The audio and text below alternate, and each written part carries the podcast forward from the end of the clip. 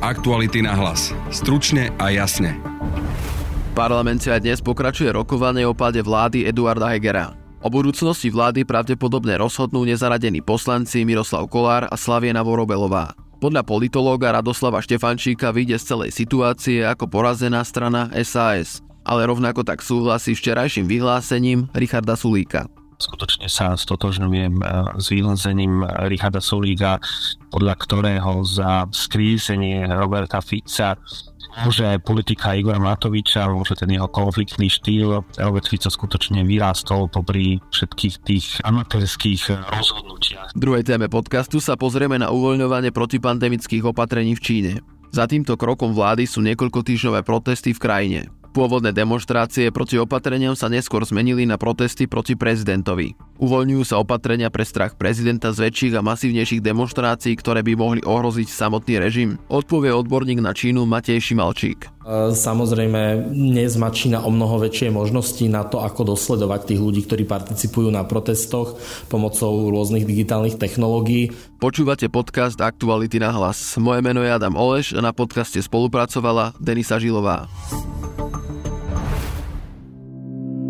Dnes si pripravíme niečo špeciálne. Budeme k tomu potrebovať zahrst dôvery, tóny trpezlivosti, kilá empatie a hodiny spoločne stráveného času. Po dôkladnom výbere nájdeme dieťaťu, ktoré nemôže vyrastať v rodine, bady dobrovoľníka alebo dobrovoľníčku. Následne namiešame dvojci program tak, aby sa ich čas pekne spojil. Ak sa nenecháme odradiť počiatočnými neúspechmi, približne po 5 rokoch dostaneme delikátne priateľstvo na spôsob body.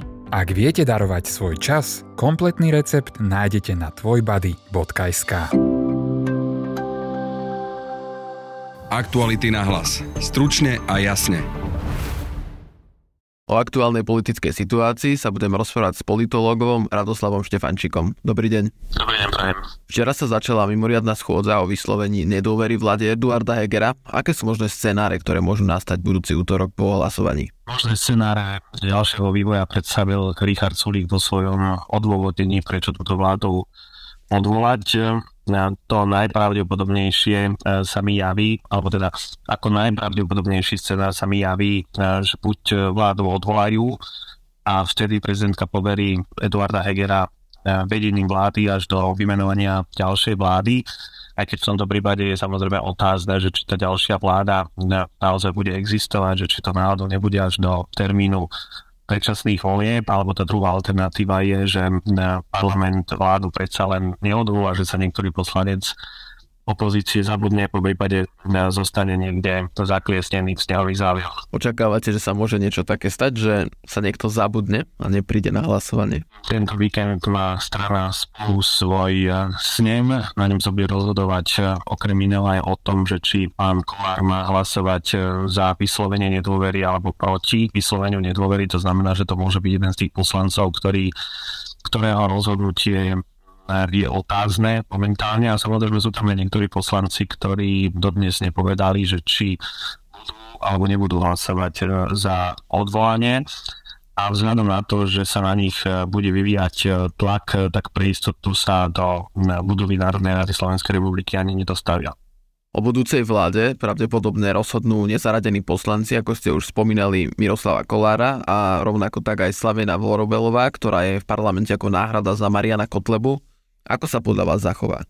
Tam je veľmi otázne to, že či náhodou nie je motivovaná zo strany, o ktorej vôbec netušíme. Viem si predstaviť, že keby sme žili v ideálnom štáte, tak e, táto pani poslankyňa vydrží až do riadneho vodného obdobia, pretože momentálne sa nečrtá žiadna budúca perspektíva. Predpokladám, že každý poslanec chce byť e, zvolený znovu vrátanie nie a vzhľadom na to, že nie je zaradená do nejakej politickej strany, respektíve poslaneckého klubu, nehlási sa k svojmu pôvodnému subjektu k ľudovej strane naše Slovensko, rovnako sa nehlási ani k republike a je skutočne ako keby nezávislou, respektíve nezaradenou, tak v takom, takýchto podmienkách si viem predstaviť, že by nehlasovala za vyslovenie nedôvery, pretože z vyslovení nedôvery predsedovi vlády, prakticky vláda padá a predčasné voľby by boli skutočne aktuálnou témou. Ale vzhľadom na to, že nežijeme v ideálnom štáte, tak nemôžno vylúčiť aj to, že by mohla byť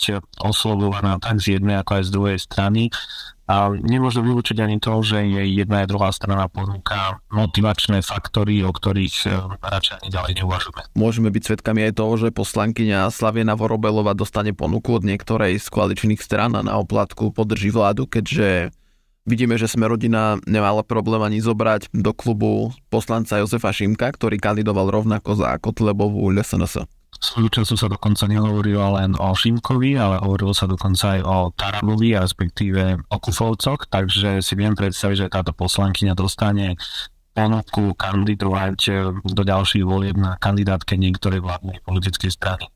Spomína sa aj úradnícka vláda. Čo by priniesla z dlhodobého hľadiska, ak by k nej došlo? Konštrukt úradníckej vlády je podľa mňa len čistá teória. Na to, aby úradnícka vláda mohla fungovať, je potrebná polovičná väčšina v parlamente. To znamená, že dnes by sme už mali poznať, ktoré politické strany by boli po prípadnom páde vlády Eduarda Egera ochotné akceptovať, tolerovať a podporovať takúto úradníckú vládu. A v tomto prípade je potrebné zvorazniť, že pani prezidentka by si musela vybrať eh, nejakú konkrétnu osobnosť, nejakého konkrétneho politika, možno, že aj nepolitika, ktorý by tú vládu viedol. Takže si viem predstaviť eh, existenciu úradníckej vlády vytvorené aj z úradníkov, ale zase na druhej strane takýto predseda vlády by mohol za ten určitý čas získať na značnej miere dôvery v značnej miere popularity, mohol by e, mať, e, mohol by následne prejaviť e, politické ambície a tým pádom by pôsobil ako dosť dôležitý hráč v stranickom súbojni a viem si predstaviť, že tie politické strany, ktoré sú momentálne v parlamente si nepustia do úvodzovkách košiara ďalšieho konkurenta, ktorý by im vo voľbách mohol znižiť ich konečný volebný výsledok. Takže bola by to pre nich veľká konkurencia a asi to nebudú riskovať. Dôležité je, či by predseda úradníckej vlády mal následne politické ambície, mohol by to byť skutočne len úradník, ktorý by vládu dotiahol až do termínu voji a mohol by to byť skutočne človek, ktorý by prejavil záujem o politické angažovanie, sa možno, že by založil svoju vlastnú politickú stranu a toto dopredu povedať nemôžeme a preto si myslím, že tento tento konštrukt je skôr v teoretickej rovine ako v tej reálnej. Je možné, aby poslanci SAS po všetkých tých vyhláseniach ešte cúvli? Ja osobne si to neviem predstaviť, pretože nevieme do akej miery to mysleli vážne, že či chceli skutočne len vyskúšať vládu Eduarda Hegera, respektíve podporu v parlamente, ale v už sa to tak eh, rozohralo, už je to rozohrané na, na to takej úrovni alebo na takej úrovni, že si neviem predstaviť, že by niektorý poslanec eh, skutočne uviazol niekde v snehových zábioch, nedostavil sa na hlasovanie, náhodou by ochorel alebo by z nejakého iného dôvodu eh, nepodporil návrh svojej vlastnej politickej strany. Ale sa nemôžem vylúčiť, že v SAS to vrie, aj keď Zdá sa, že táto politická strana je po odchode Martina Kousa stabilizovaná. Pomôže tento krok SAS alebo naopak im môže ubližiť? Určite to nepomôže.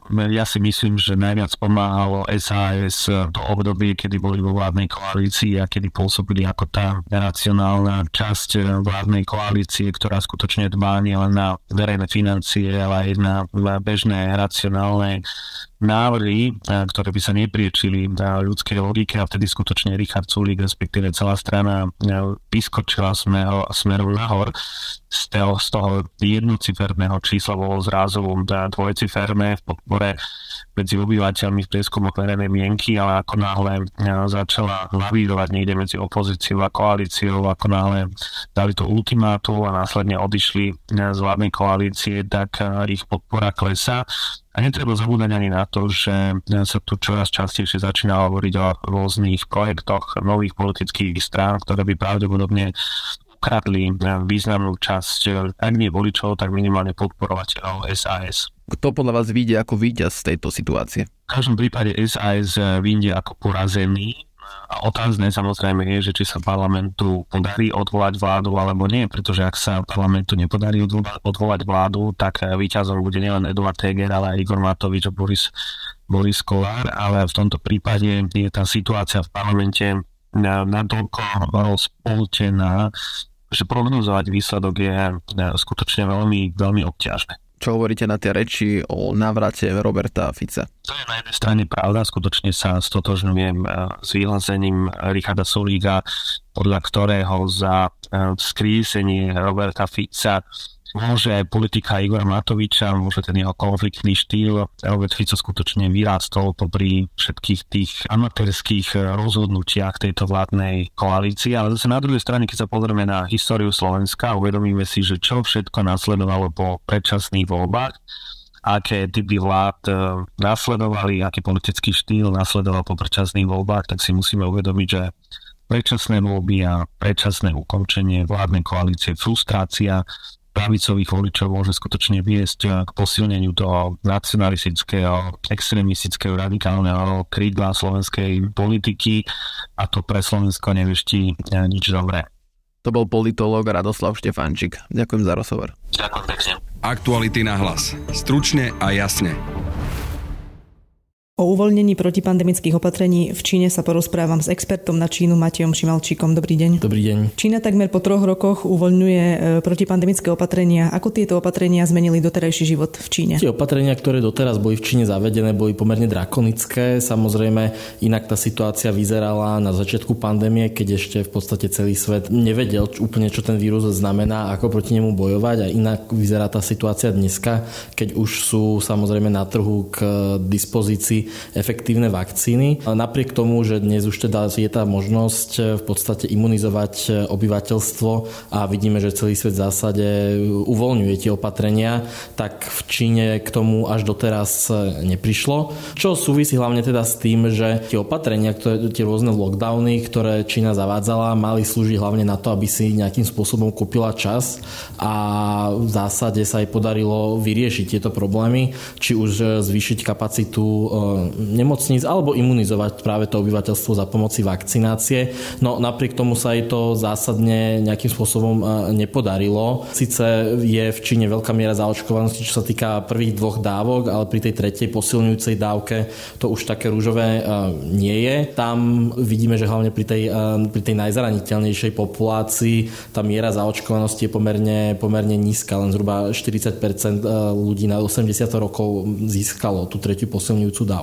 Čiže kvôli tomu to boli v zásade udržiavané tie protipandemické opatrenia, ktoré sa však zásadne dotýkali života bežných ľudí, keďže v podstate pri akomkoľvek náznaku nového výskytu nejakých prípadov dochádzalo k tým lockdownom, tak, e, ktoré prichádzali v podstate z, tak povedať, že z momentu na moment, e, tak sa to veľmi rýchlo dotýkalo, veľmi zásadne dotýkalo tých, tých bežných životov, e, keďže boli príbehy o tom, že ľudia proste zostali uväznení v zásade na akomkoľvek mieste, kde sa zrovna nachádza nachádzali v čase, kedy bol lockdown oznámený. Výrazným spôsobom to narušovalo samozrejme čínsku ekonomiku, zásobovacie reťazce, čo, čo potom teda má samozrejme dopady nielen na to čínske obyvateľstvo, ale v zásade na celosvetovú ekonomiku. Akým spôsobom sa potom uvoľnili, čo všetko zrazu Číňania môžu? Tie opatrenia sa postupne uvoľňujú, zatiaľ nemôžeme hovoriť o tom, že by, boli, že by došlo k úplnému uvoľneniu, ale skôr e, dochádza tak akože k postupnému nejakému revidovaniu tých opatrení. Čo vidíme je, že napríklad z verejných pred, e, priestranstiev sú postupne odstraňované nejaké tie stanice, kde dochádzalo k testovaniu obyvateľstva. Tie testy sa už nebudú v takej miere naďalej vykonávať. A, a v podstate vo veľkej miere to uvoľňovanie aj záleží na tom nejakom rozhodnutí nie, nielen tej centrálnej vlády v Pekingu, ale aj rôznych tých lokálnych vlád, keďže ten e, vládny systém v Číne je pomerne decentralizovaný napriek tomu, že ide o totalitný režim, tak e, tie rôzne provincie a okresy majú veľkú mieru e, prenesených právomocí. Čiže pokiaľ e, tá centrálna vláda v Pekingu dala nejaký pokyn, pokyn, že postupne sa má uvoľňovať, alebo naopak, že sa mali sprísňovať opatrenia predtým, tak e, do praxe to uvádzali tie lokálne vlády, kde sa aj tie opatrenia mohli v rôznej miere líšiť a práve aj to uvoľňovanie sa potom líši provincii na provinciu v rôznej, rôznej miere. Každopádne, čo asi môžeme teraz očakávať, je, že postupne budú čoraz menej využívané napríklad e, lockdowny, nebude sa v tak takej miere testovať. Zjednoduší sa cestovanie medzi provinciami napríklad, čo bola tiež jedna z vecí, ktorá sa obmedzovala, čo by mohlo pomôcť vrátiť ten život v nejakej miere naspäť do toho predpandemického normálu v Číne. A zdá sa, že momentálne aj tie opatrenia, ktoré sa uvoľňujú, aj, aj prispievajú k tomu, že tá, tá vrstva obyvateľstva, ktorá vychádzala do ulic a protestovala, tak ustupuje pomaly z tých, z tých pozícií a ukludňuje sa aj, aj, aj tá situácia v súvislosti s protestami. Je dostatočné uvoľnenie? Dá sa to považovať za ukončenie politiky nulového covidu? Objavujú sa také náznaky. Samozrejme je to veľmi politicky citlivá téma pre Čínu, keďže politika nulového covidu bola e, bytostne spojená s osobou Xi Jinpinga, generálneho tajomníka komunistickej strany a teda v podstate akákoľvek kritika politiky nulového covidu mohla byť vnímaná práve ako kritika konkrétne jeho osoby. E, v Číne síce dlhodobo funguje niečo, čomu sa hovorí responsívny autoritarianizmus, kedy tá totalitná diktatúra, tá vláda reaguje v nejakej podobe na požiadavky obyvateľstva v záujme zachovania svojej, svojej moci, ale väčšinou sa to týkalo práve situácií, kedy Číňania protestovali proti tým opatreniam na lokálnej úrovni a centrálna vláda mala akúsi možnosť e, do toho vstúpiť a byť tým záchrancom a posilňovať tak svoju legitimitu.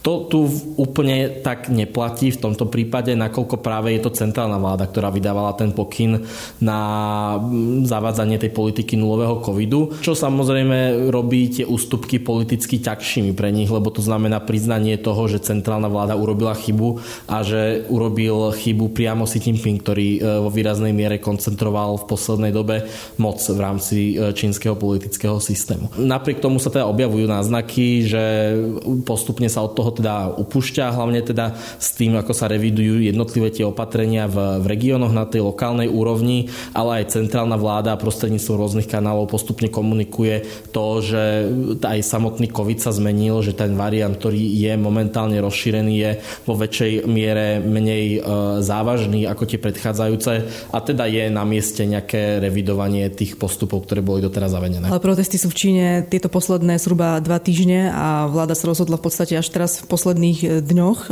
upustovať od tých opatrení? Tie protesty už prebiehali nejaký čas. Samozrejme to napätie rastlo už dlhšiu dobu a v rôznej nejakej menšej podobe viac lokalizovanej sa objavovali. Čiže nie je to tak, že ľudia sa rozhodli protestovať len teraz v posledných týždňoch. Už protestovali aj predtým. V menšej miere sa už od, o, ukazovali nejaké náznaky nepokojov, hlavne na tej lokálnej úrovni. Veľmi zjavné to bolo napríklad v Šangaji, ktorý bol zvyknutý na nejakú vyššiu životnú úroveň.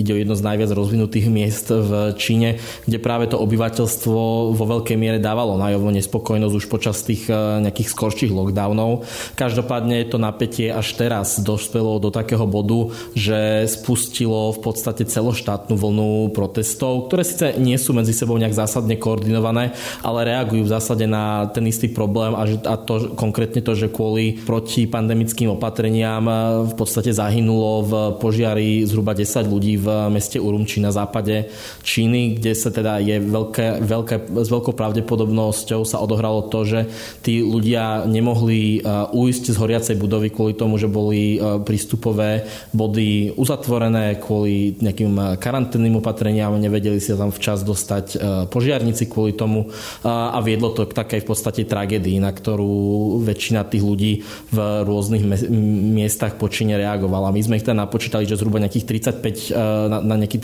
35 miestach dochádzalo k rôznym protestom, či už nejakej všeobecnej verejnosti priamo v uliciach, alebo potom na univerzitných kampusoch, ktoré boli tiež veľmi dôležitým eh, dejiskom eh, tých protestov. A, a to, že dnes eh, tá centrálna vláda na to reaguje a, vy, a v podstate uvoľňuje tie opatrenia, súvisí práve s, tým, s tou politikou responsívneho autoritarianizmu, kedy komunistická strana v zásade urobí nejaké menšie ústupky tým protestujúcim v záujme zachovania svojej moci a svojej legitimity. Čiže aj ak sa objavujú niekedy také otázky, že či tie protesty predstavujú nejakú zásadnú výzvu pre komunistickú stranu, tak e, ja si nemyslím, že vláda komunistickej strany je v Číne dnes ohrozená, ale samozrejme v rámci nejakých vnútrostranických sporov to môže ovplyvniť postavenie Xi Jinpinga, ktorý práve bol spájaný s tou politikou nulového covidu a nejakí jeho konkurenti to teraz môžu využiť samozrejme na to, aby nejakým spôsobom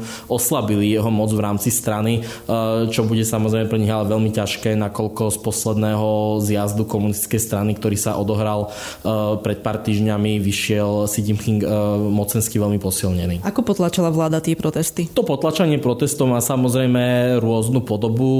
E, samozrejme nejakým úplným extrémom by bolo nasadenie silových zložiek, čo sme zatiaľ nevideli. Čiže tie protesty nedosiahli zatiaľ takú intenzitu, ako to bolo napríklad v 89. roku, kedy došlo k masívnemu zásahu armády voči protestujúcim študentom na námestí Tiananmen. Čiže zatiaľ to boli skôr také, také menej intenzívne formy uh, potlačania tých protestov. Objavilo sa samozrejme to, že došlo k zatýkaniu rôznych tých protestujúcich ľudí. Uh, samozrejme dnes má Čína o mnoho väčšie možnosti na to, ako dosledovať tých ľudí, ktorí participujú na protestoch pomocou rôznych digitálnych technológií.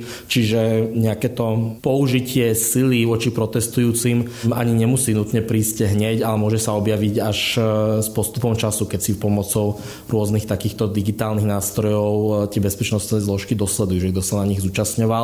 Ale skôr, čo vidíme, je zatiaľ to, že Čína na to reaguje práve tým uvoľňovaním opatrení ako nejakým zásadnejším a rozsiahlejším potlačaním tých protestov, i keď samozrejme robí e, všetko preto, aby nedošlo k transformácii tých protestov, ktoré boli doteraz pomerne lokalizované a nemali nejaké, nejaký vedúci element v nich, nebol tam niekto, kto by ich nejako organizoval a viedol na nejakej celoštátnej úrovni, aby to práve do toho nepreraslo, aby sa z nich nestalo nejaké ucelené spoločenské politické hnutie, ktoré by v, vo väčšej miere požadovalo rôzne politické ústupky, ktoré síce možno v nejakých heslách zaznievali aj na tých protestoch, ale nebolo to až tak rozšírené ako práve tie požiadavky na obmedzovanie uh, alebo na, na, na zrušenie tých protipandemických opatrení. Teraz sa tie protipandemické opatrenia uvoľňujú, ale ak by začal v krajine opäť rásť e, počet nakazených, zatvorila by sa Čína pred svetom opäť? Nedá sa to samozrejme vylúčiť a je to aj pre čínsku vládu taká veľká dilema momentálne, lebo na jednej strane čínsky obyvateľia vedia o tom, že zvyšok sveta sa vo veľkej miere už práve otvoril a Čína je v tomto pozadu. Na druhej strane, ako som hovoril, čínska vláda nedokázala využiť ten čas, ktorý si kvázi kúpila tými lockdownami na to, aby nejakým spôsobom lepšie pripravila svoj zdravotnícky systém na prípadný ďalší náraz. Čiže, čiže hovorí sa o tom, že Čína stále má akutný nedostatok e, lôžok intenzívnej starostlivosti napríklad, ktoré by boli v podstate veľmi rýchlo zaplnené v prípade, ak by došlo k ďalšiemu nejakému väčšiemu nárastu prípadov. Veľkou výzvou bude zabezpečiť práve preočkovanie tých najviac zraniteľných, e, najviac zraniteľných skupín obyvateľstva, kde sa ukazuje aj ako veľkým problémom e, v podstate čínsky nacionalizmus, kedy čínska vláda vo veľkej miere trvala na tom, že nebude používať západné vakcíny, bude používať svoje vlastné čínske, napriek tomu, že vieme, že proste tie západné vakcíny majú výrazne väčšiu mieru účinnosti oproti, tým čínskym vakcínám. My sme v marci tohto roku vykonávali taký prieskum verejnej mienky priamo v Číne, z ktorého nám vyšlo, že vlastne v tom období iba zhruba 30% obyvateľstva bolo ochotných sa nechať zaočkovať západnou vakcínou, čo práve je teda nejaká reakcia na tú, na tú retoriku, ktorú práve pretlačala čínska vláda. Čiže toto budú také nejaké výzvy pre tú pre čínsku vládu, pre komunistickú stranu, e, s ktorými sa bude musieť vysporiadať, aby práve nedošlo k nejakému zásadnejšiemu a rozsiahlejšiemu nárastu nových prípadov, hlavne tých závažných prípadov, ktoré by pravdepodobne mohli viesť opätovnému uzatvoreniu sa Číny, čo by malo samozrejme zase dopad na čínsku ekonomiku. A paradoxne by to opäť mohlo viesť k povzbudeniu tých protestov, lebo dnes e, ľudia protestujú za uvoľnenie, ale pokiaľ dôjde k uvoľneniu a čínska vláda nedokáže adekvátne zmanažovať práve tieto súvisiace aspekty, tak e, môže to spôsobiť nové protesty, lebo zase budú ľudia... Možno budú aj silnejšie. Možno budú aj silnejšie, áno. Lebo zase budú ľudia, možno nie tí istí, ale iné skupiny obyvateľstva nespokojné s tým, že ich vláda nedokázala adekvátne ochrániť. Čiže, čiže je to taká veľmi problematická situácia dnes pre čínsku vládu a v záujme zachovania svojej moci sa s tým bude musieť nejako vysporiadať. Ďakujem za rozhovor. Ďakujem. To je z dnešného podcastu všetko. Na podcaste spolupracovala Denisa Žilová, Valentína Rybárová a Matej Ohrablo. Pekný víkend vám praje Adam Oleš. Aktuality na hlas. Stručne a jasne.